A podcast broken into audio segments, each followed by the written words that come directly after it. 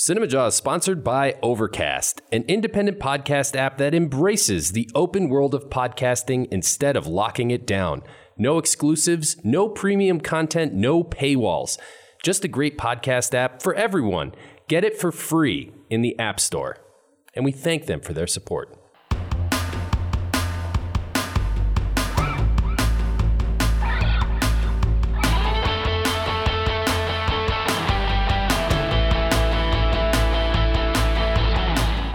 You're listening to Cinema Jaw, the greatest movies podcast ever, recorded on location at Cards Against Humanity in Chicago. My name is Matt Kay, and with me is Ride the movie guy, and sitting inside the fish tank for the very first time is producer Pat. Hey guys, how's it going? It's Pat. This week on Cinema Jaw, Matt, we get a little crazy. Oh yeah, We get a little demented as we cover our top three Joker scenes. I'm scared. Aren't you? Yeah, a little bit. This is a good way to kick off October, man. This is one of the most iconic villains in movie history. Uh, pop culture history, perhaps. I think especially now, and we're gonna say yes, we are reviewing Joker this episode in a second here.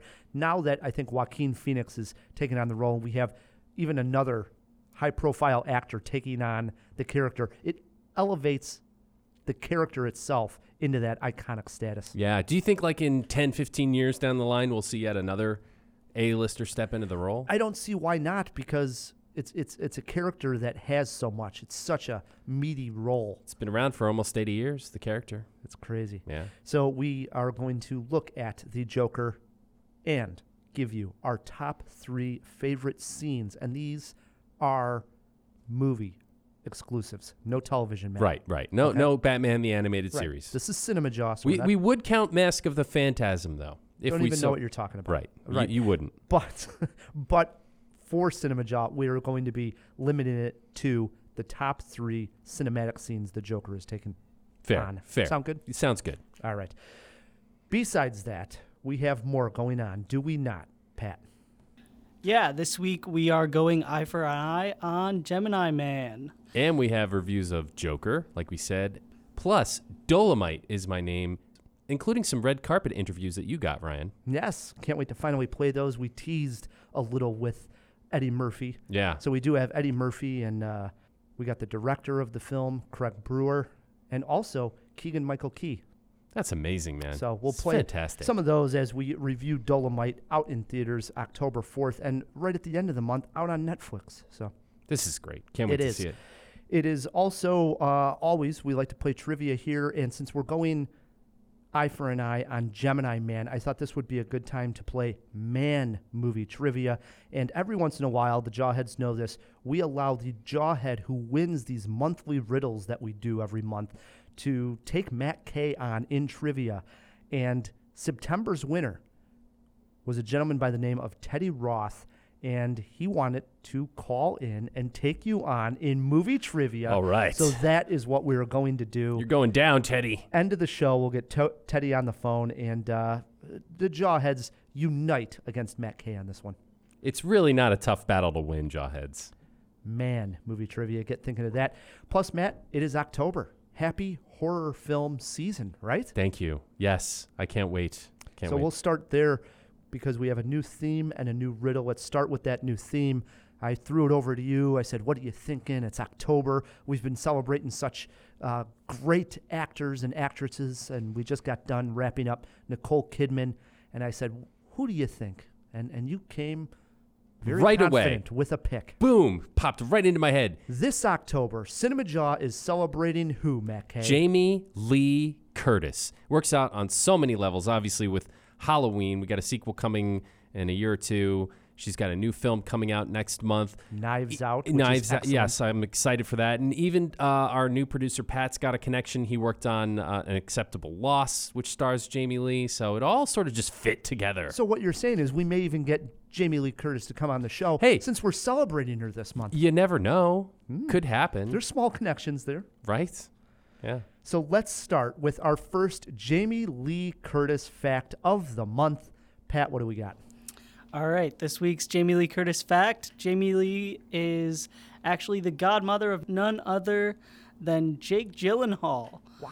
Uh, Jamie was that. actually close friend or is close friends with Jake's parents, director Stephen Gyllenhaal and screenwriter Naomi Foner. And when Lil Jakey was born, Jamie Lee was asked to take that honorary title. Wow.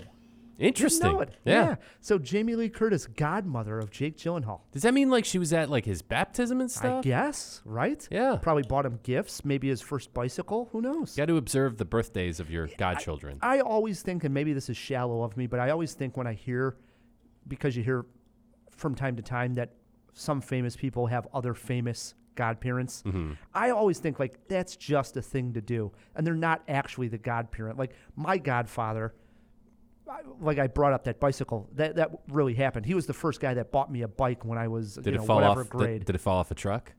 no, not no. Not that kind of Not godfather. that kind of no. He he was a good godfather, but he, he you know he was there at all the birthday parties and the celebrations and the you know. yeah. Well, that's how it should be. I know. I, I just don't know if that's the case with the celebrity. Well, uh, you know what? Uh, I, I've seen some pictures of the two together. They seem to have a really nice relationship. Hmm. So There we go. All right, Matt. We also have a new riddle this month. Before we get to that October riddle, let's clean up September's. Remind the jawheads what the Septem- September riddle was. the September riddle: Ghosts are in my past, both recently and a long time ago. I'm known for my good looks, but you might just fall in love with my voice. I've done many. I've been a snake, a dog, a punk rock hedgehog, a mermaid princess, but it's not all whispers in my ear. I'm also an assassin in at least two different roles. Who am I? You wrote this riddle, Matt. I did. And we got quite a few jawheads that wrote in answering this one correctly. But go through the riddle and explain. Well, I wanted to make this one a little bit more accessible because I've been accused of writing the harder riddles. So, uh, Ghosts Are in My Past, both recently and a long time ago, refers to Ghost World and Ghost in the Shell. I'm known for my good looks. That's just a fact. But you might just fall in love with my voice. I've done many. Uh, she was a snake in The Jungle Book, a dog in Isle of Dogs, a punk rock hedgehog in Sing, and a mermaid princess in the SpongeBob SquarePants movie. Not all whispers in my ear is a reference to Lost in Translation. She's an assassin in the Marvel Universe as well as in Lucy. Who is she? Scarlett Johansson. Yes, other jawheads had referred to the movie Her as the voice and also Uh, Whisper yeah. in the Ear. A lot of people thought her as well, said lost in translation in her because it was an earpiece in his. True. And Sure. and I was def- definitely trying to evoke her as well. So, like I said, quite a few entries this week. We pull out a winner, and who do we have here? Ah, Chris Lee. All He- right. I don't know. I forget the last time he won, but Chris Lee from Canada. Uh, write us feedback at cinemajaw.com. You can win a prize pack or take Matt on in movie trivia. Whew. That brings us to October's riddle. It keeps getting a little bit harder here. So, Hopefully. Matt, it is October. Mhm. What kind of riddle do we have for the Jawheads? If only the day had one more hour, I would attend another support group and not be so sour. I mean, when you met me, I had a mental disorder. Two years later, I had a gambling problem. And later that year, I did time for killing two teens. But things got better. I returned to the stage and even became a scout leader.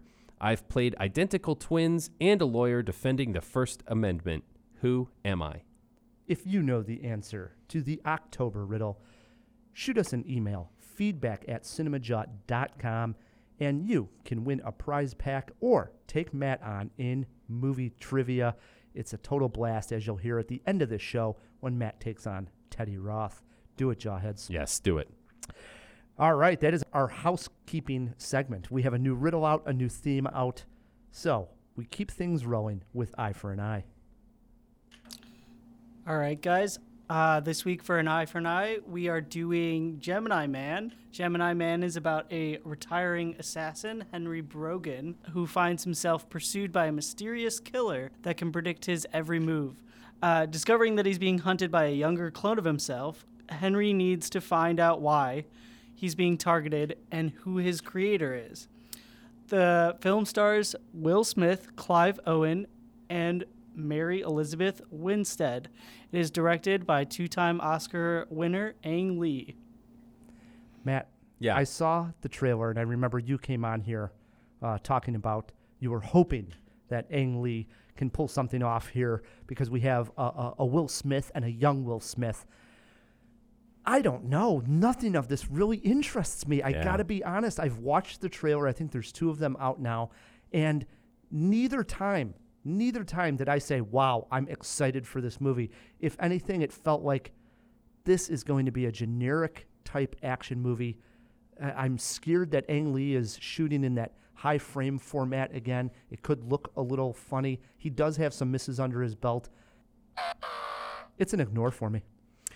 Well, first of all, I, I got to say this. Uh, how, how, how's that working out for you, retired assassins in the world? It, it never seems to go well, at least not in the movies, right? I mean, retiring an assassin, it just doesn't work, right? I mean, like, uh, John Wick's a perfect example. In Bruges, just doesn't work out. Just can't get out of that that no. scene. No, no. But uh, okay, action movies with a, a gimmick are never good. They're never good. This seems like a total gimmick action movie. I'm worried. Pat, we throw it over to you. Interest or ignore on Gemini Man. Um, I am going to ignore it.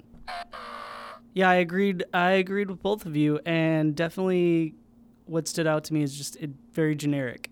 Yeah, so Yeah, and and you know what? The special effects don't even look all that in- interesting. I agree. It's the year. Who knew this? But the year 2019 would be the de aging year. We're, we're getting it in The Irishman. We've got it in Gemini Man. Yeah, and and aging that face app. yeah, that's what I mean. That de Yeah. aging where they're doing all that. Oh, and aging. Yeah, where you, yeah, both do the aging directions. app, Yeah. right? It's crazy.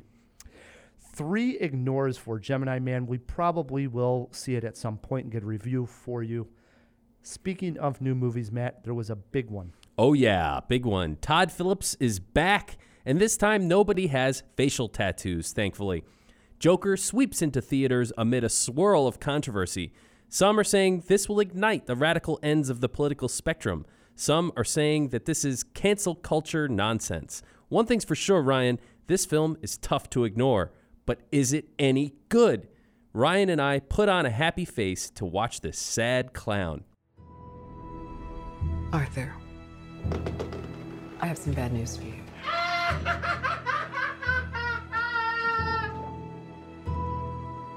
This is the last time we'll be meeting. You don't listen, do you? You just ask the same questions every week. How's your job? Are you having any negative thoughts? All I have are negative thoughts. And finally, in a world where everyone thinks they can do my job, check out this guy. When I was a little boy and told people I was going to be a comedian, everyone laughed at me. Well, no one's laughing now. You can say that again, pal.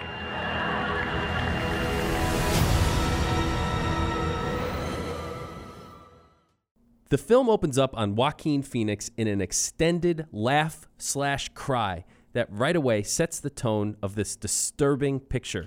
He plays Arthur Fleck, a clown for hire who twirls signs and entertains at children hospitals. Arthur is a pathetic weakling beset with multiple neuroses, the most obvious of which causes him to laugh uncontrollably at inopportune moments, despite his true emotional state. He lives with his mother, visits a social worker who doesn't really listen, just provides him with a cocktail of pills to take, and harbors an unrequited crush on his next door neighbor. Arthur is stuck in a rut, and there does not appear to be any light at the end of the garbage filled, rat infested tunnels of Gotham City. His problems just seem to be getting worse, Rye.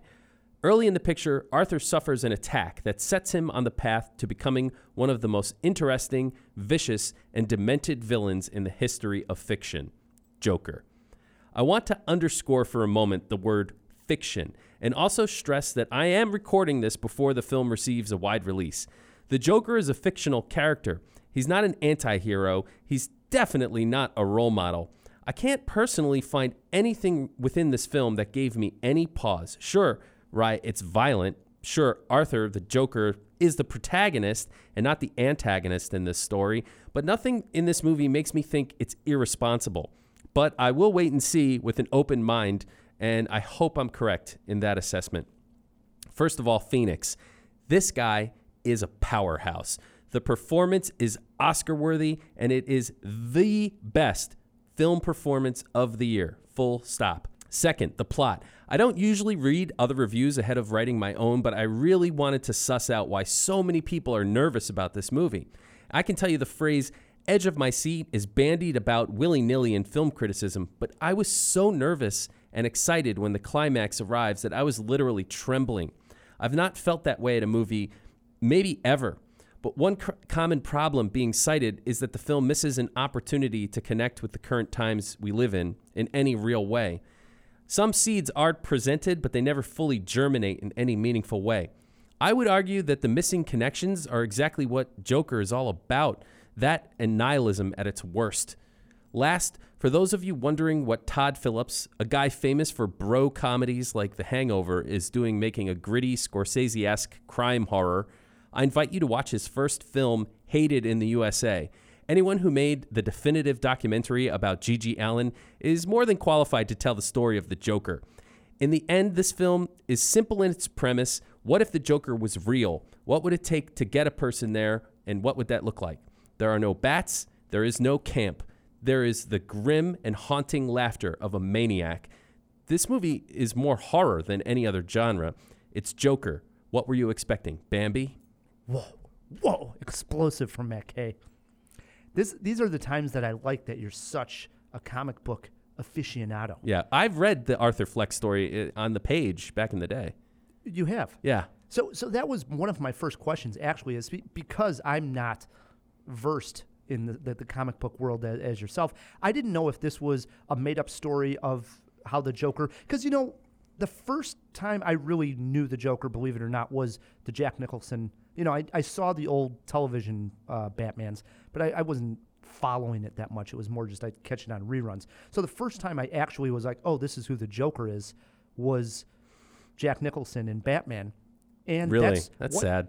right? And that is what I thought was his probably his backstory that everybody knows. That's the that's a very common one, except for the gangster part. But I've come to find out that there's other ones. There's other, you know, people have taken on this character and written different ideas behind it. So this Arthur Fleck one, my question was going to be, is an actual story of how this this guy became Yeah. Joker. Yeah, there's a really good anthology comic that has about three or four different possible origins for the Joker. And one of them is about a failed stand up comedian who's coerced into crime at the cost of his relationship with his wife and kids.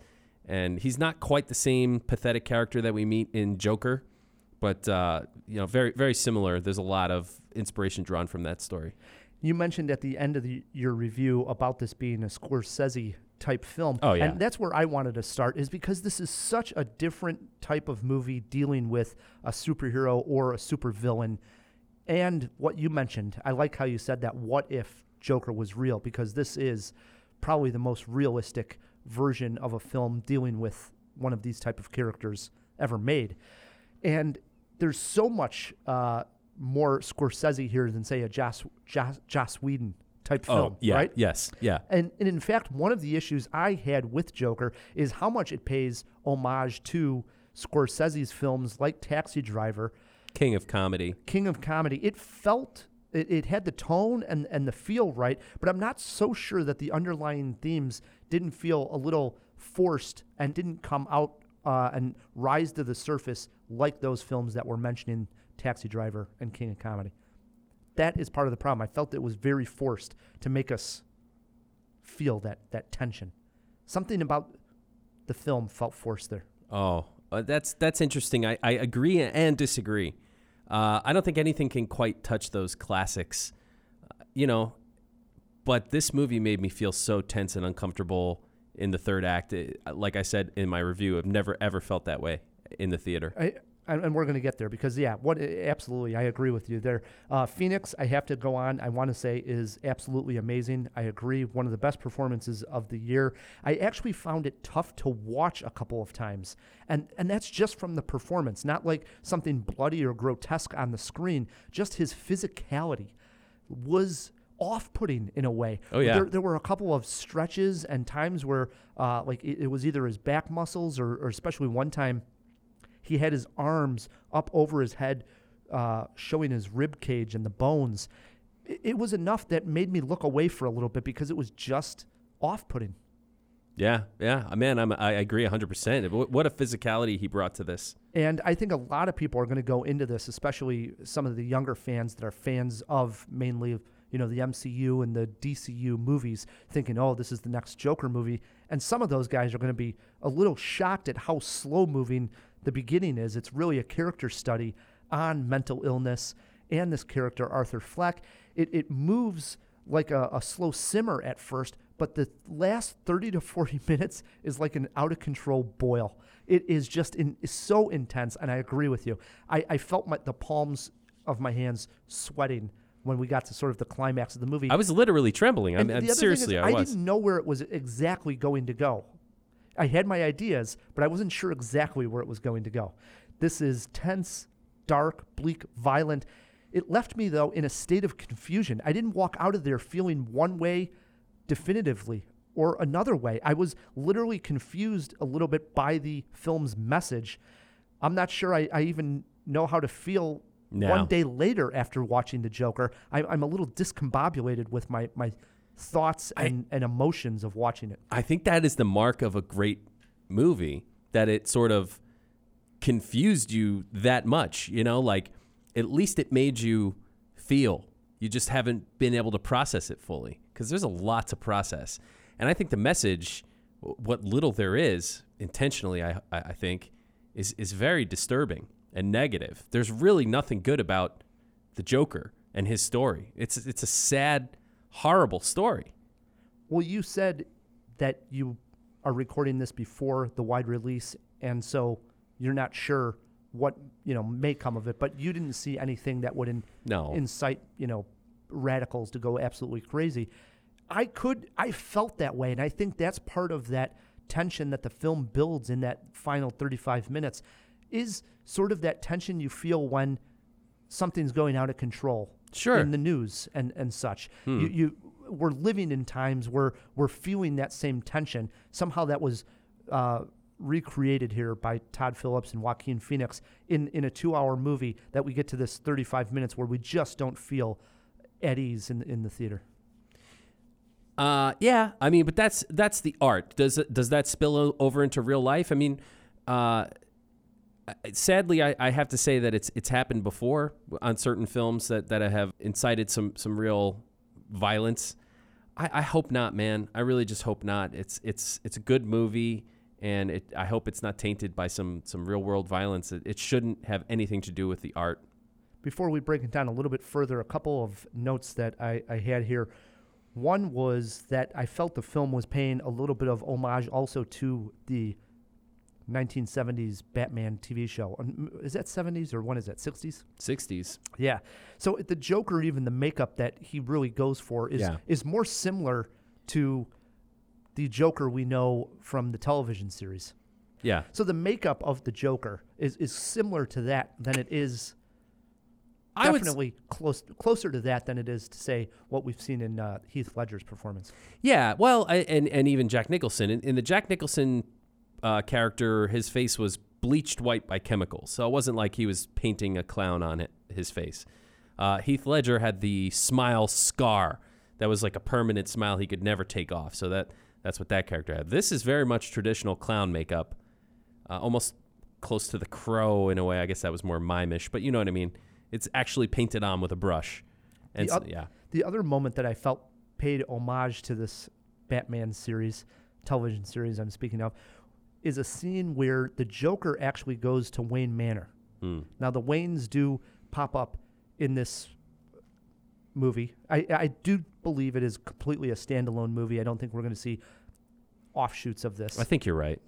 but of course, this is taking place in Gotham. The the mythos of all of Batman and, and the Joker is still all there. So he goes to Wayne Manor, and at this particular scene, he sees young Bruce Wayne, who is about eight years old. He's a young boy, and when he meets him, he is on a gazebo, standing there. And I don't know if you picked this up or if anybody, or I'm just talking crap here, but um, he asks him to come to the gate. And when he gets off the gazebo, he jumps down a pole. And Oh, sort of swings totally. down- okay, Yes. it was. Yes. And he swings down this pole very much like Batman in the in the 1960s television show Yeah. would swing down that. He would take the pole down to the Batcave. Yes. Yeah. Okay. I Well, totally picked up on that. Okay, that. well, the, the crowd didn't react that well. I thought because we were in a you know packed screening. the crowd reacted when the little kid, when when Joker asks the kid, "What's your name?" and he says Bruce. yeah, but that was obvious. Of course, it was Bruce. Yeah. But I thought it was very funny when he sort of slid down that pole. I thought that was great. That was a nice little moment. I definitely picked up on okay. that. Okay, just wanted to make sure you did. All right, let's break it down a little bit further. Best moment or something you want to highlight here. There's so many. I mean, the the, the movie front to back, I, I really just enjoyed. Um, t- very tough scene. One of one of the toughest scenes I've seen um, since uh, Requiem for a Dream. Uh, the talk show at the end. Let's just say the the culmination of of Joker's path to psychosis is just a very disturbing and haunting scene. It's going to stick with me for a while. There's no doubt. Uh, for mine, I went with it, not just one particular. I guess if I had to highlight, I can narrow it down. But I really want to clump in all of Joaquin Phoenix's dance moves throughout the movie because, yes, his laugh is creepy, and I think his laugh will stick with you for years. But his sinister dance moves that he pulls off, I don't think will ever crawl out of my head. There, there was just something so It's very creepy. very Buffalo Billish. Right? Yeah. Yes, totally. And especially one shot where he's finally in full makeup in the bathroom. I had wrote down in my, my journal here, becoming Joker. And it's just he's dancing and it's like, are you kidding me? It's so creepy to watch this guy on screen right now. Bravo. Well, and when Bravo. you when you stop to consider what has given him this feeling of of elation to, to where he just Right. can't help but dance in the mirror, it's even more troubling. Speaking of troubling, any uh, issues with the film? Yeah, so they they shoehorn in a love interest. I really don't know if the film was it needed it, and I'm not saying that the performance wasn't good. Uh, I just don't. Hmm, yeah, I'm still. I don't think I liked it. Yeah, I agree with you. It probably didn't need it, but there was a twist involved with that uh, particular relationship that actually fooled me and was like, oh, okay, now I see why they introduced this person. Interesting, because I think it Didn't adds a, a little bit more to Arthur Fleck's. That's that's interesting. loneliness. Sorry, I, I didn't mean to cut you off. That's interesting that you say um, that you were actually fooled because I totally saw that coming, and I think it when listeners actually see the movie and get the twist we're talking about, kind of throws the entire movie uh, into a different light as far as what we can question. For me, a key part of the film is the idea that Robert De Niro's uh, hosted show, which is basically like a late night talk show, Yeah, he ends up showing a clip of Arthur Fleck doing comedy. And I just had such a trouble with this because this is taking place in the 1980s at a comedy club that is nobody is filming this thing. Oh, but they, they actually took the moment to show that Oh, they did were. they? Yes. Oh wow, no and void then. I didn't know. I was so bothered by that. I I was wondering why and how he possibly could have got a clip from this comedy club onto the, the show. I had no idea. Yeah, they, they go from backstage where there's a monitor filming the guy that's in front of him, the, the comic that's on stage before uh, Joker goes up.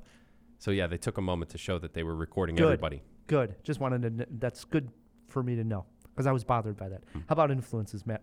I mean, the influences are so obvious, they're almost not worth listing. I agree. I mean, so Taxi Driver, King of Comedy, um, you know, obviously the Batman films, etc.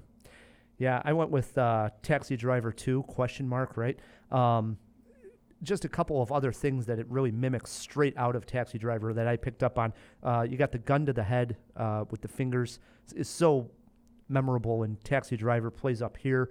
And then also the very first time that Arthur Fleck is actually playing with a, a live gun, he gets it in the apartment and he's having this kind of moment by himself.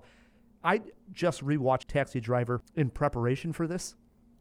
It is literally just like Robert De Niro in Taxi Driver when he gets the gun and he's playing around with it like he's Yeah, you talking to me? yeah, way cooler. It's right before that, but he's got that whole sliding gun and he's playing around with the gun right out of the Taxi Driver. Yeah. And then That doesn't really, that's not a detraction, though. not a distraction. And then one other heavy influence here, Matt, that you missed. I see that you missed this one. oh, did I? Yeah, Patch Adams. Let that one sit with you. All right. Wow. Thank you for that. What did you learn? Uh, if there's a guy dressed as a clown, laughing uncontrollably on your subway car, move to another car. That's what I learned. What were those guys thinking? Uh, I learned something here as well. Be nice to people, even if they're weird. It could save your life. That's a good lesson to take away. And and you really see that happen here in the Joker. So, Yes, you do. uh, what about a movie poster quote? Laugh and the world laughs with you. Cry and you stand alone. Laugh, cry, and you're Joaquin Phoenix, the most brilliant performance of the year. So we're going full paragraphs now. Um, That's one sentence. okay. I went with a, nice and quick one here, Matt. I went no joke. This is disturbing. Yeah. It is. See, I was trying to avoid like no joke, this is that, or or uh, I'm Rather not just- joking when I say yeah. Oh. It's kind How of many- on the nose, How right? many jaws?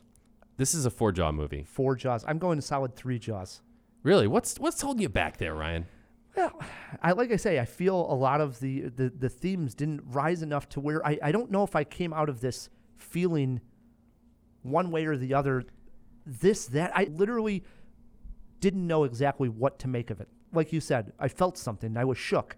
But I don't know If you were exactly what supposed it- to be. Yeah, and that's what it know is. and and know why I'm shook and or what I'm shook about. It scared you, Ryan. Well, it didn't necessarily scare me, but I mean, I wanted more to say, wow, this I really hope never really happens, or, or some theme Right. that I would grab onto Yes. and say this. But they don't give really it to you. Nothing. Right. There's really nothing That's there. that's what's that's what's beautiful about it because we all want that. We all want that reassurance, that happy ending. Even Travis Bickle sort of becomes a hero at the end when he goes in and, and saves people from from the brothel, right? I mean, it's it's still murder, but he's kind of doing it for the right reason, I guess.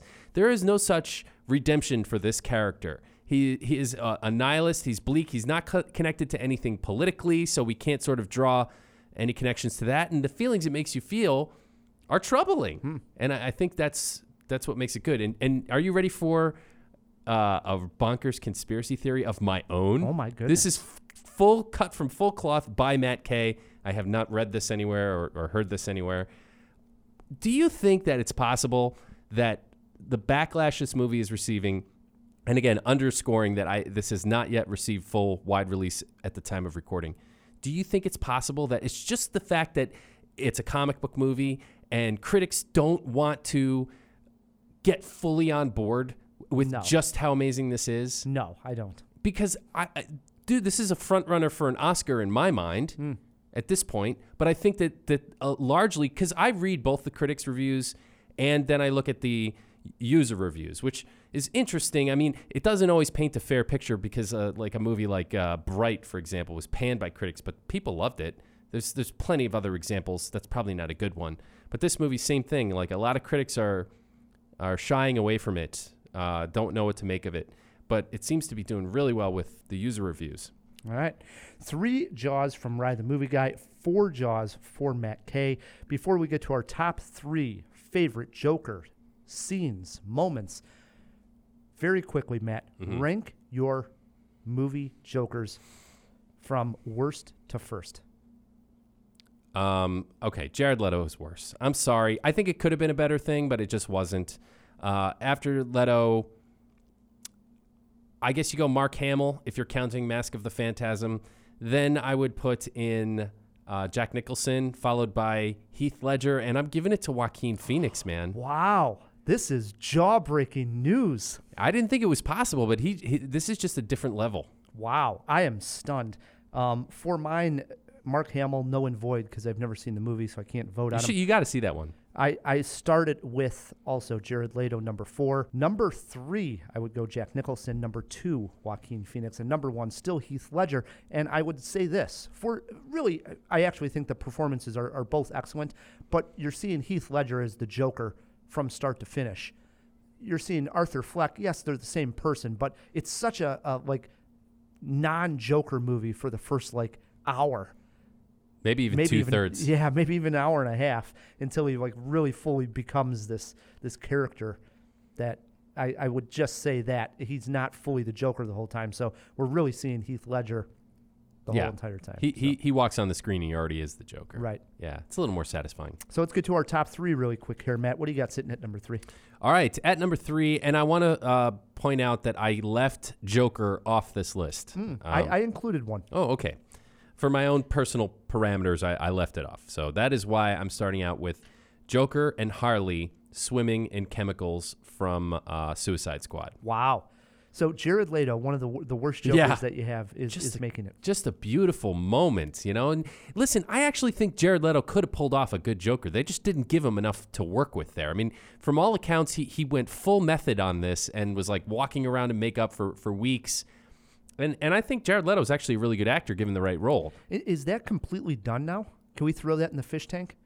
Look that one up, uh, Pat. I don't know where that stands. I don't if either. He's possibly coming back as, as somewhere in.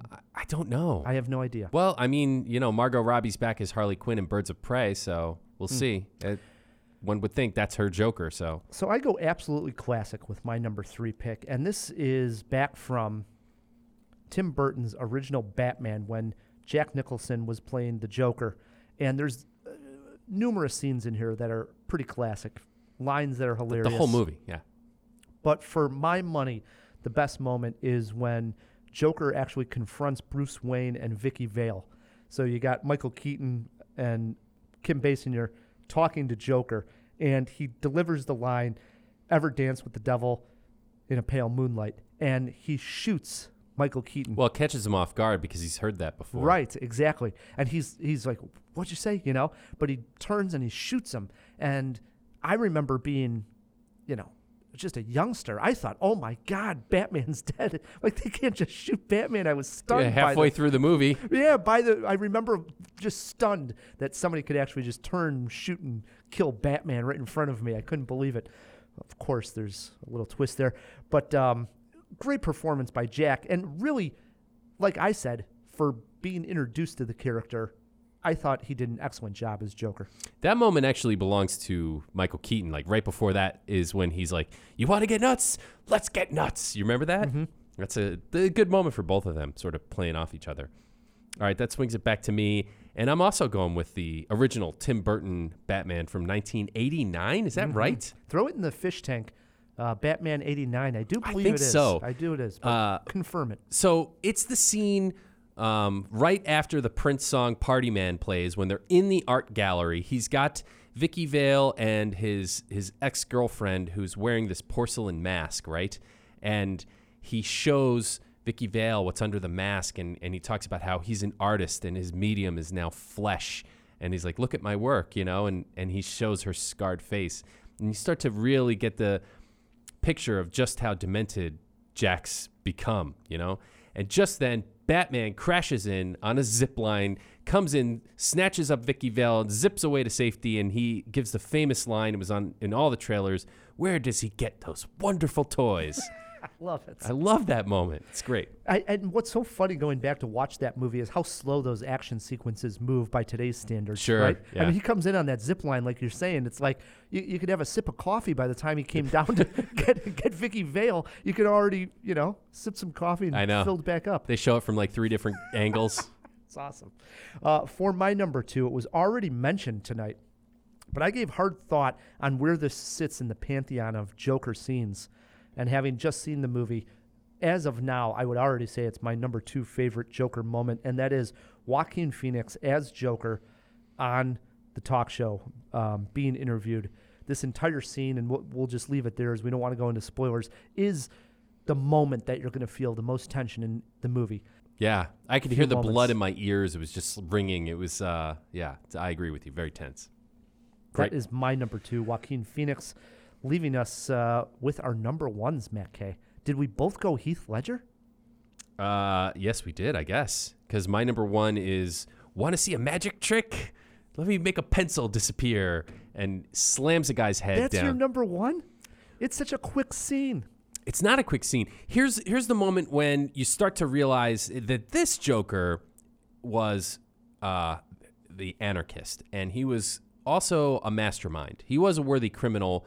He was doing it for his own purposes, but he needed the help of this mob. So he comes to the table to negotiate, and they are not impressed with this dude who looks like a clown, literally, and has green hair and everything. And he has to make some sort of gesture to show his strength, and he just executes one of them right there at the table in the most vicious and kind of funny way with a pencil through the nose into the brain, dead. so fast, and it really kind of was a statement. Uh, yeah, that's a great Hmm. moment.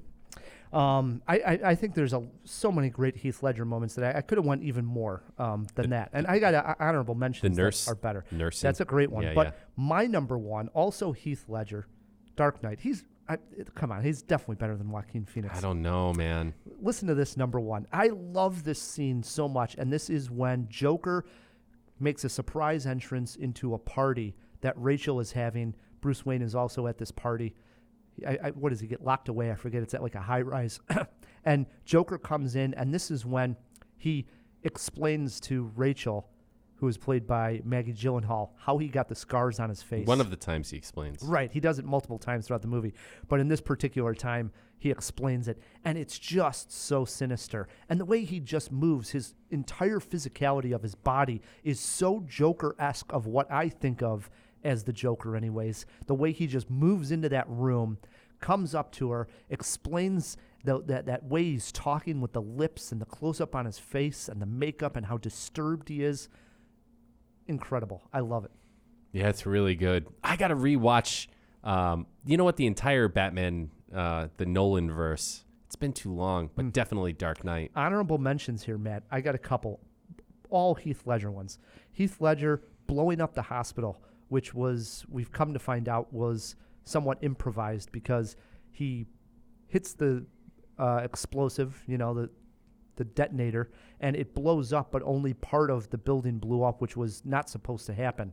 And so then Heath, being Heath, tried to then press the button a couple of more times, and movie magic. The rest of the building blew up. It just took a delay, and it just worked, which was just excellent. And then it's such a quick scene, but what an just impactful moment, and that is the scene where Heath Ledger sticks his head out of the, the cop car racing away after he gets away and sort of fools everybody um, in, in the whole downtown flipping of the truck scene. He gets in that car and he's just a menace, sticks his head out of the window and his hair is flying around and that smile on his face Yeah. that that was like the scene of the year and it, it only lasts for a few seconds but that's the scene everybody remembers Yeah.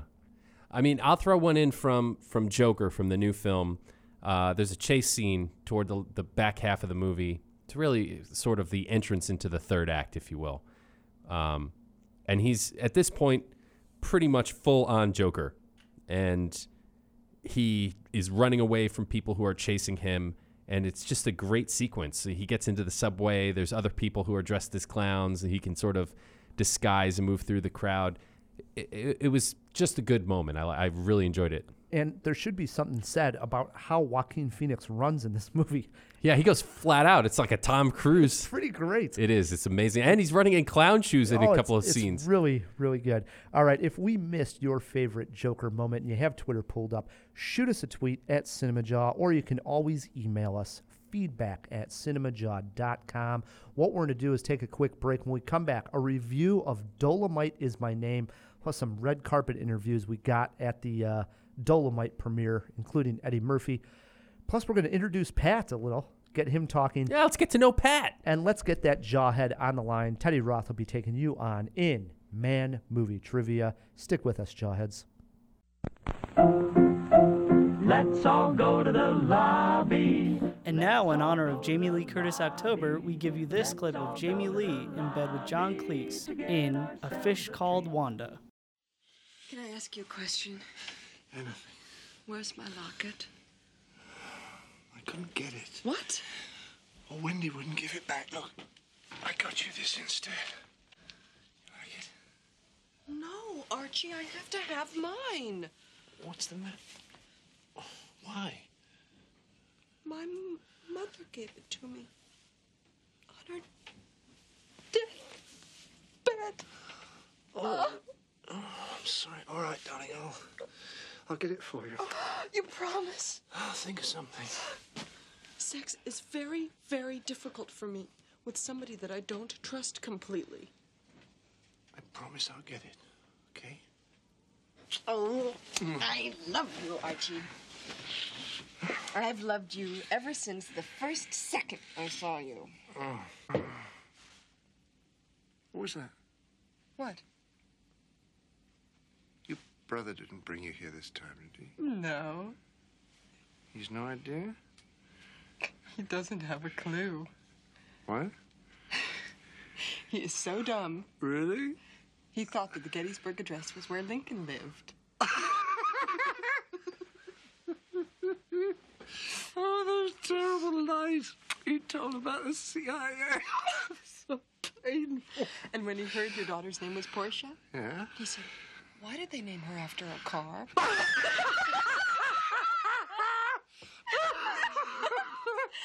love the way you laugh. Oh, I love you. You're funny. Mm. How come a girl as bright as you can have a brother who's so. Don't call me stupid. Mike! Jesus Christ! The sparkling drinks are just dandy. The chocolate bars and the candy. So let's all go. And we are back on Cinema Jaw, Matt. Before we get to our Dolemite review, Dolemite is my name. And before we get to trivia, we did throw a few items into the fish tank. And once we answer these fish tank questions, we also want to get to know the new member of the Cinema Jaw team. Sounded Matt. like Christopher Walken just there. Come on. A little bit. Hmm. All right, let's open up that fish tank. Wait a moment! It's fish! Isn't it? DC! Wake up! Wake up! No, Pat, it's a giant glass bowl. Hey, get some fish folk. Who's coming with me besides Flipper? Here. That's a Sicilian message. It means Luca Brasi sleeps with the fishes. You're gonna need a bigger boat. Hey guys, uh, it's Patrick, not Phil, uh, this week.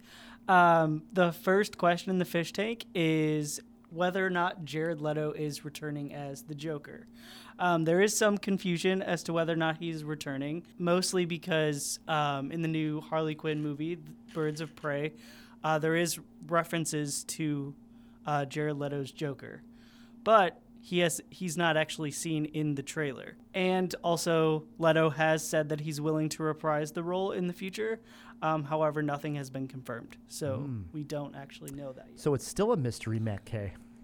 Again, I, I it, it wasn't that Leto was a bad actor in the movie. He just wasn't given a good script, and I hear a lot was cut and yada yada. But I, I think he could do a decent Joker. It's not going to compare with a Joaquin Phoenix or uh, Heath Ledger, but it'll be okay. And then the second question was when the release date was for Tim Burton's Batman. Um, and that was 1989. Uh, it was actually June 19th, 1989.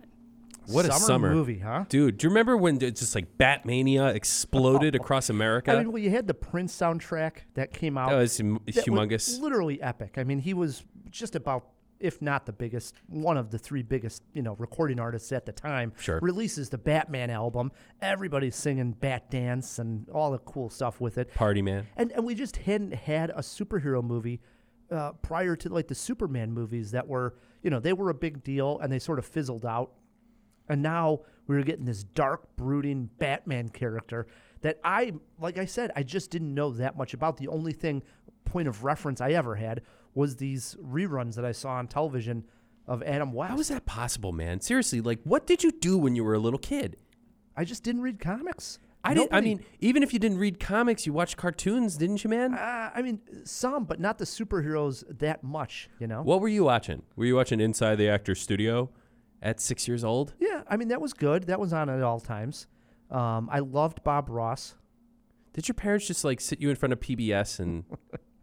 No, we. I mean, I watched cartoons. I'm not saying I. I, I like the Spider-Man cartoon that I remember, and I remember the one with uh, Superman with all of them with the Justice. yeah, yeah, Super Friends. Yeah, Super Friends.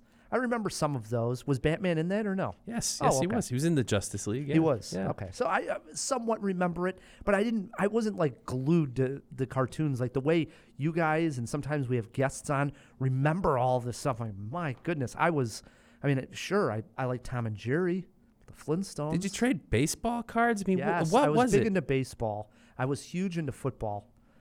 So we watched a ton of sports at my house. We played a ton of sports.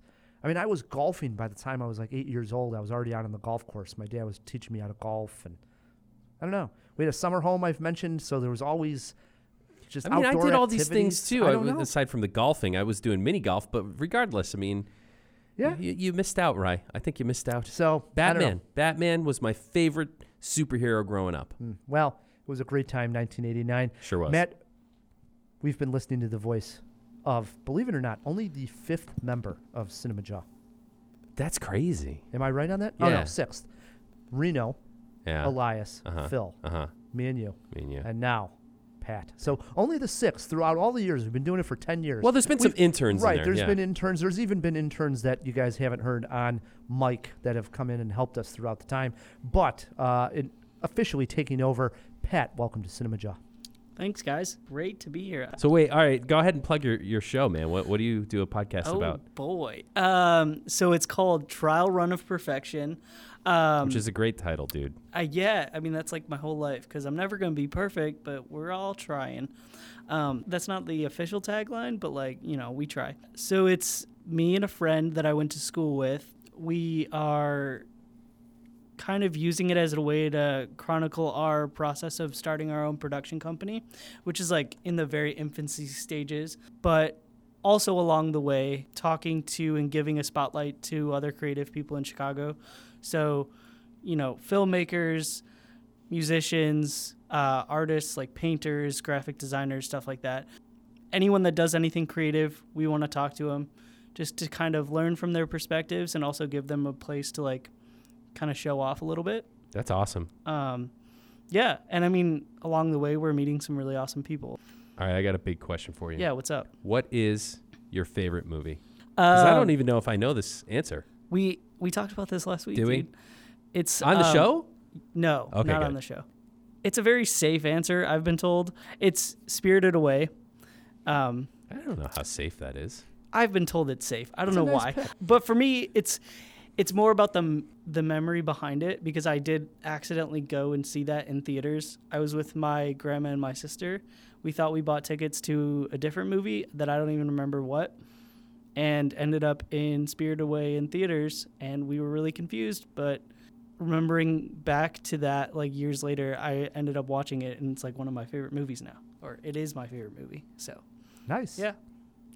Awesome. And for the jawheads that may want to follow you online, do you got uh, a plug there? Yeah, so uh, my Twitter and Instagram are both at patches underscore Swayze.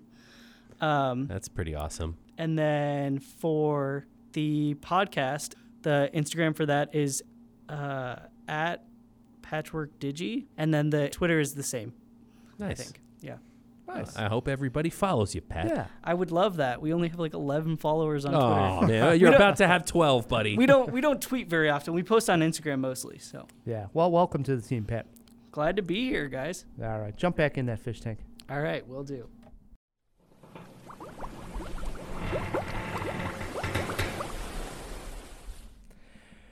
All right, Matt, before we get to trivia, I did check out Dolemite is My Name. Rudy Ray Moore became a surprise hit in 1975 after the release of his film Dolemite. I myself was not familiar with his story. The new film starring Eddie Murphy, Dolemite is My Name, tells the backstory of how he came to film his first movie and the shocking success that came with it. Is Eddie back? Or is this another Norbit? I was lucky enough to find a seat at the world premiere in Toronto last month to find out. What'd you do to your hair? You look like a pimp. It's all pretend. I just created a character. You true. Pull on that. Oh, that's a oh, wig. That's right. Whatever it takes, I'm ready to do it. I got to be totally outrageous. It's filthy. You've got a product here that you can't sell or promote. All my life, people been telling me no. Rudy, sometimes our dreams just don't come true. A man slam a door in my face, I just find another door. I want the world to know I exist. Eddie Murphy was the perfect person to bring this story to the screen, Matt. That charismatic smile and laugh lend themselves so well to the character of Rudy Ray Moore. When we meet Rudy, he is struggling with stand up comedy. But when he gets the idea to bring the persona of Dolemite to the stage, things change. He got this idea from hearing people, sometimes homeless people, recounting stories. He took these stories, changed them up a bit, and made them his own, telling them as if he was Dolemite the pimp. He recorded these stories, and records started to sell faster than he can actually make them. Rudy wanted to go bigger. He wanted to go nationwide. He wanted to bring Dolemite to the silver screen. With very little money, we see how Rudy wrangled up his friends, college students, and shady business partners to make his 1975 blaxploitation classic Dolemite. I think many people will draw a comparison to James Franco's film The Disaster Artist, and that's fair. Both are behind the scene looks at making a film. Both have a central character that is a one of a kind. However, because Dolemite is My Name is set in the 1970s, we have an extra layer of fun involved here. The cast, which also consists of Keegan Michael Key, Wesley Snipes, Chris Rock, and Snoop Dogg, all have a blast in the costumes and setting they are in. They are just fun to watch here, Matt. That said, the movie does belong to Eddie Murphy. This is a return to form for him. At my screening, there were so many funny lines that I would miss the next thing because of the loud laughter. A great balance here, funny yet pays homage to Rudy Ray Moore. I was a big fan. Wow, that's awesome, man. Were there any scenes in particular that really stood out for you? Whenever there's these uh, behind the scene look at making a movie, you, you gotta love if they're gonna have a love scene. I even remember in the Disaster Artist, there's sort of funny they're gonna have this love scene and film it, but I think this one takes the cake. Dolemite, Eddie Murphy in the bed, everything rocking. It's just hysterical. I mean, it was so loud in the theater, the laughter. I missed some of the lines. I'm actually looking forward to, to, To watching watching, it again. again, because it was so funny at that point. How? Fu- I mean, so is this is how good is this movie? Is it up there with like a Coming to America? It, it's tough to say because I, I the character lens, it's just perfect for Eddie Murphy. Mhm. You know, it really is that that charismatic, uh, you know, presence that he has on screen. It, love it, and I love all the costumes and the setting, and it is a great story. But Netflix, for instance, is rolling this out with a limited theatrical release, which really screams, "Hey, they think they may have awards here," because why else would Netflix even put it out in the theaters? They're, they're making movies all year long that aren't going to the theaters, but these select ones that they think are good enough, are, they're giving that treatment. I don't think we're going to see it too much in awards. I, I think the costumes, stuff of the production, but I don't think Eddie Murphy, for instance, it's a little bit short of that. It's fun though, not to say that awards are everything, right? I just think it's a little shy of that, but it's a very fun movie. No, that's pretty fair, man. Um, were there any influences uh, other than the obvious? Yeah, besides the disaster artist, I also picked up some Boogie Nights in a way because you know that's a 'cause of the 70s piece, 70s vibe, and obviously they're making a movie, different type of movie, but that whole filming with you know Jack Horner and the oddness that goes behind the scenes sometimes. Nice. All right, give us a movie poster quote, and we'll leave off with what did you learn? All right, uh, movie poster quote is the Eddie we love. Nice, man. I, I've been ready for him to come back. I've been missing my Eddie Murphy. Mm-hmm. So what'd And- you learn? And I actually learned Rudy Ray Moore influenced a lot of like rappers. You know, they, they talk about that Oh, these Dolemite rap was artists. huge. Yeah, and just learning all about Dolemite and Rudy Ray Moore. I did not know as much going into it as I, I do now. So I think for people who don't know about this character and this time Yeah. in cinema, it's it's just eye opening to know the effect and influence that he had on artists that are still creating today. Yeah, I went on a big Pam Grier kick, which kind of uh, was the tip of the iceberg into blaxploitation for me. So I caught up with these. It's good stuff. I mentioned earlier in the show that I, I rewatched Taxi Driver. Yeah. And at the very end of Taxi Driver, they show a shot where they're uh, going down, you know, one of the streets in New York, and on the marquee, Dolemite is playing That's at awesome. the movie theater. So, yeah, yeah, a lot of filmmakers. Uh, Tarantino probably had some of these pictures, if not Dolemite, in the background of some of his movies. So Yep. a lot of filmmakers pay homage to it. So Now, what was great about seeing it at Toronto was I got a spot, Cinema Jaw, got a spot on the red carpet. We got to wait and see who was going to come by. And first was actually the director. It's directed by Craig Brewer, who did Hustle and Flow, among other things. And the first question I asked Craig Brewer was, What was it like to work with Eddie Murphy? It's it, it accomplishes the thing that we all want, which is that moment where we get Eddie back. I mean the Eddie that we've all been waiting for a long time to see. There's something about the way that man swears in this movie that puts a smile on your face. But I think what's going to surprise a lot of people is that it's a very inspirational movie. Uh, there's a lot of soul, a lot of heart, and I think what you're also going to see is Eddie pulls in a fantastic performance, not just for the yucks, not just for the laughs, but a, a true award-winning performance. All right, Matt. So then Keegan Michael Key walks by, and oh wow, it was awesome, right? Yeah, big fan. sure. And so I asked him the same thing. Wanted to know what it's like working with Eddie Murphy, but also set in the time with these great costumes that they get to wear. I asked him what that was like and how much fun it was. So we, we, we were already in the wardrobe. So I'm like, what if we? And he, when he said he walked up to me one day and he said, "You and your mustache, I kind of feel like maybe you're like a detective from the 1970s or something like that." And I said, "I am," and my name is. And he said, Detective Williams, and then we were off. And all of a sudden, I'm like, we're gonna have to bust that contraband fireworks ring here in Akron. And then we were, and then every moment we had, we made up our own movie while we were making another movie. So we, yeah, I mean, it happened all the time. Oh, it was great. And Eddie's walking around set playing a guitar, and then Craig just start playing the piano, and people just start singing. It was wonderful. Yeah. Were, were you able to keep any of the costumes? Um, uh, no. None of us were able to keep any of the costumes. They were all returned to their rightful owners. Right? yes, exactly.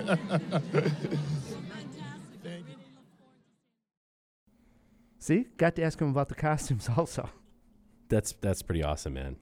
So finally, we're standing there on the red carpet, and here comes Eddie Murphy. And I mentioned it a couple weeks ago. I was just shell shocked, um, but I did get to ask Eddie what it was about this movie, Dolemite. Was it fun making movies, and and so forth, and what drew him to this project? Eddie, big fan, and I'm sure you're getting this a lot, but uh, what was it about Dolemite? Because you haven't made a movie in a while that drew you to this project. Uh, Rudy Ray Moore's story is a great, inspiring story, and it was something that we've been we're trying to put together for almost 15 years. You know, it just came together. How much fun was it to make? Because I know movies are, are always fun to make, but this one looks exceptional. The exact opposite. Making a movie is not a fun process. You might have some fun moments on the set, and it's fun to be in a great scene or to have something come together, but the actual movie making process is it's, most, it's mostly sitting in a trailer, sitting and waiting for them to get everything right. It's a lot of sitting around making a movie. So then, Matt, I asked Eddie, what would you like people to know about Rudy Ray Moore that they may not? And also, how much fun was it working with this cast and director?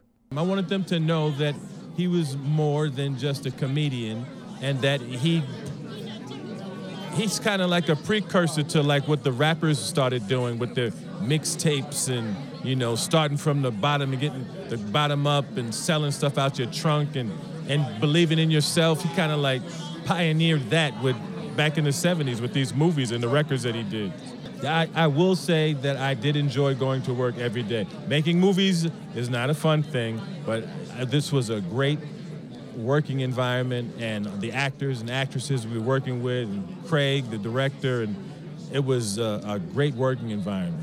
But even still, you have to do spend a lot of time sitting in a trailer waiting. the costumes? No. no. Thanks, Eddie. Absolutely. Costumes, the hair, the set design, all that stuff is. Uh, the more that stuff, the better the actor. You know, the actor feels. You know, like you're, you know, you're really there. You can you can draw from all of it. I know I do. It was a lot of fun out there, man. Dude, meeting Eddie Murphy's got to be just amazing. And that was, you know, I would be starstruck. And I, and you know, we've been doing this for long enough where we've met some celebrities. Mhm. I, I've been to interviews in and up in the hotel rooms and you know press junkets and such. But uh, Eddie Murphy, man, that that, that one cuts. It was awesome. And and this was the first time at Toronto. So I think Yeah. more access, more you know, a little bit more comfortable around the red carpets. Yeah, well, you started off with a bang, dude. Well done. So- Good job. A lot of fun. Uh, three Jaws for Dolemite. It opens October 4th, limited release in theaters, and then it will play everywhere on Netflix end of October. So if you don't want to rush out to the theaters, you can see it at home in a few weeks. Yeah, might be one worth seeing on. the Oh, for sure. Yeah. Definitely check it out. Let us know what you think. All right, Matt. Uh, we like to close the show with some fun trivia. And as promised, we are going to hit up Skype here and dial in Jawhead Teddy Roth. A fresh victim. Yes. Well, we'll see. Uh, let's dial up Skype. Let's bring on Teddy Roth. All right, Matt. As promised at the beginning of the show, we always let the jawheads who win the riddles every month. We give them a choice. You want a prize pack, or do you want to take Matt on in trivia? And September's winner, Teddy Roth, chose to take you on in trivia, and it's always exciting, Matt, because this is the time the jawheads as a whole can feel like they have defeated you in movie trivia. I haven't been doing too well against the Jawheads in general, so well, hopefully I can break my losing streak here. We're getting him on Skype. It is a pleasure to bring on Teddy Roth. How you doing, Teddy? What is up, guys? I'm doing well. How are you guys doing? Doing really good. Yeah, doing really well. Uh, where are you calling in from, Teddy? I'm from Los Angeles, California, born and raised. Represent. Nice. West Coast Jawhead. Oh yeah. Yeah, right in the heart of things in, in Hollywood, man. Hence the interest in movies, I'm guessing. Oh yeah. Well, I mean, yeah. Even if I lived in the middle of nowhere, I'd still be as interested in movies. But yeah, it's so cool just seeing all the movie stars we all know and love all the time. That is cool. Pretty rad. Yeah, I'd like to ask you where and how you discovered Cinema Jaw. Well, I mean, I loved podcasts for a long time, and one night I was just looking up like best movie podcasts. I need to like because you know when you watch a movie, you're like, I need to hear, I need to talk about it, I need to hear other people talk about it. Yes. And the first thing that popped up just from a quick Google search was you guys, and as soon as I subscribed, I just got really into it and just couldn't stop. Went to past episodes, subscribed, listened to the weekly episodes, and yeah, you guys are like one of my favorite podcasts every week. So every Monday, I'm very much looking forward to it. Awesome. That warms my heart. Do, do you side with one of us, or do you sort of agree 50% of the time with Matt, 50% of the time with Rye? I like that question. Um, I thought you were going to ask me that. I would say I side more with Rye, the movie guy, Oh, just because I'm not a big Marvel fan. You don't have to pump his I'm not- ego up any more than it already. He's already got a belt. Well, well, well, Matt Matt K is also just like a rad dude. He listens to the Misfits. He also has like really cool tastes in movies and stuff. I like both of you guys, but I also am just like can't get behind most of these Marvel movies Mm. personally. That's okay, man. It's fair enough. They're All not right. for everyone. They're not they're not bad. Yeah. Hey, that's what makes the show fun, Matt. Difference of opinion. Yeah. Well, there's a whole bunch of art out there, and different people are going to like different parts of it. I agree. So, uh, Teddy, since you listen to the podcast, I'm sure you know how trivia works. But for new jawheads that may be listening for the very first time, it works like this Teddy's our guest. He gets to choose if he wants to go first or let Matt K go first. There are steals, and if you get hung up on any one question, you get one trip into the fish tank for Pick Me Up Pat. That's what we're going with? That's what we're going with. All right. We have been introducing Pat all episodes long here, Matt. It is his first show The inaugural. pulling duties as producer That's of right. Cinema Jaw. So, uh, don't know how his clues are going to be. You never know. Phil's were esoteric, so you just don't know what Pick Me Up Pat's going to get you. I like that you said esoteric. right? yes. All right. So, Teddy, do you want to go first, or do you want to let Matt K go first? Uh, you know what, Matt K, you go first. I'm gonna go second. I'm gonna defer on this one. Wow. Okay. Question number one, and it is a comic book movie, Matt. Here we go. okay. The first Iron Man kicked off the MCU in style. Who directed the film? Jon Favreau. One to nothing. Teddy, they always start out easy. Question, Yeah, I would I would have had that one. question two is over to you. In 1980, David Lynch directed Anthony Hopkins and John Hurt in a film about John Merrick. Name the movie. I'm gonna say I'm n- I really am not a big David Lynch fan, but this is Man movie trivia, so I'm just gonna say Elephant Man and hope that's the one. I am not an animal. Absolutely. It is one to one. This is good. Everybody perfect as we go into question three to Matt K. Matt, Nicolas Cage made this 1970s horror film remade in 2006. It's about a lawman searching for a missing girl who discovers evil forces in a remote area. Name the film. Matchstick Man. Oh man, I botched Incorrect. it. I botched it. Incorrect. Teddy, you got a chance for a steal here. Nick Cage remade this 1970s horror film in the year 2006. It's about a lawman searching for a missing girl who discovers evil forces in a remote area. Yeah, I didn't see this movie, but there's like a really good YouTube video of all of the worst uh, catchphrases from this movie, and I'm pretty sure we're talking about Wicker Man. Yeah, I confused That it with his with his uh, Matchstick Men, the the con movie. Yes. I love those clips on YouTube that you're referring to, Teddy. Hilarious. They're so good. Yeah. It's unbelievable because taking out of context of the movie, it's just that much more bizarre and funny. All right, it is two to one, Teddy, and question four is over to him. He could take a huge lead here. Teddy, in the year 2000, Kevin Bacon, Elizabeth Shue, and Josh Brolin starred in this movie about a scientist who discovers how to turn matter invisible. Name it. Oh my god! You know it's funny? Because I've never really seen a movie with any of them besides like Kevin Bacon and Mystic River, of course. But I think I did actually see no the um, the Invisible Man. The Invisible Man. Final answer.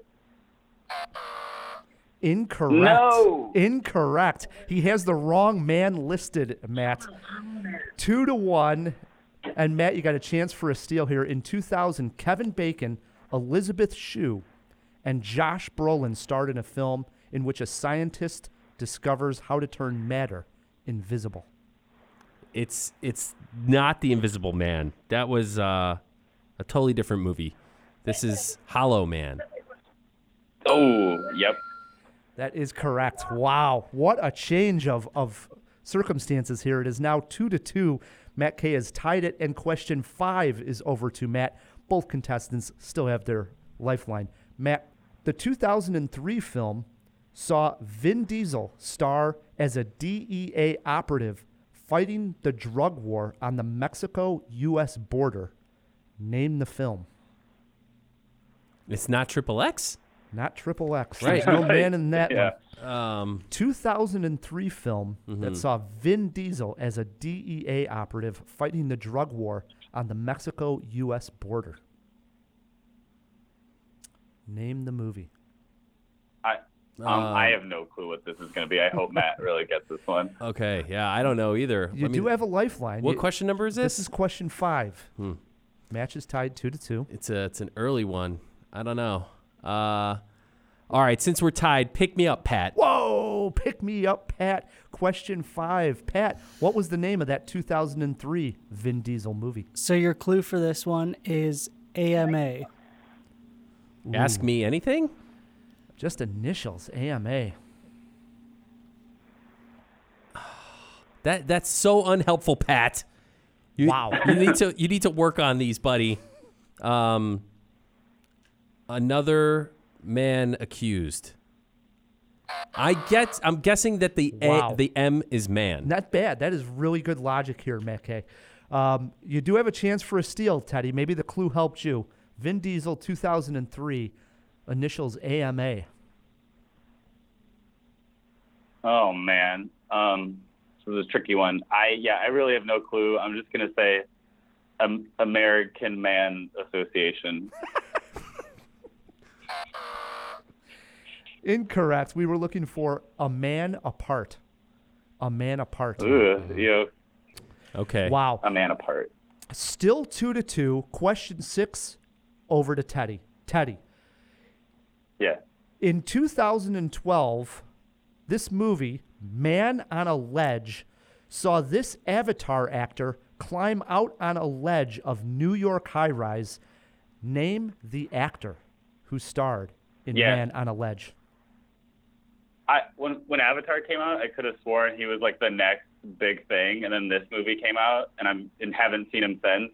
but I'm pretty sure his name is Sam Worthington. That is correct. Wow. Sam Worthington, where have you gone? He's going to be the next Avatar. It is three to two, Teddy. Question seven, back over to Matt K. Matt, in 2009, Paul Rudd starred in I Love You Man. Can we just get the Encino Man question already? Paul Rudd starred in I Love You Man with this actor who wanted to be his best man at the wedding in the film. Name him. It wasn't Pauly Shore. He he played uh, what's his name? Uh, Infinite Jest author Foster Wallace, right?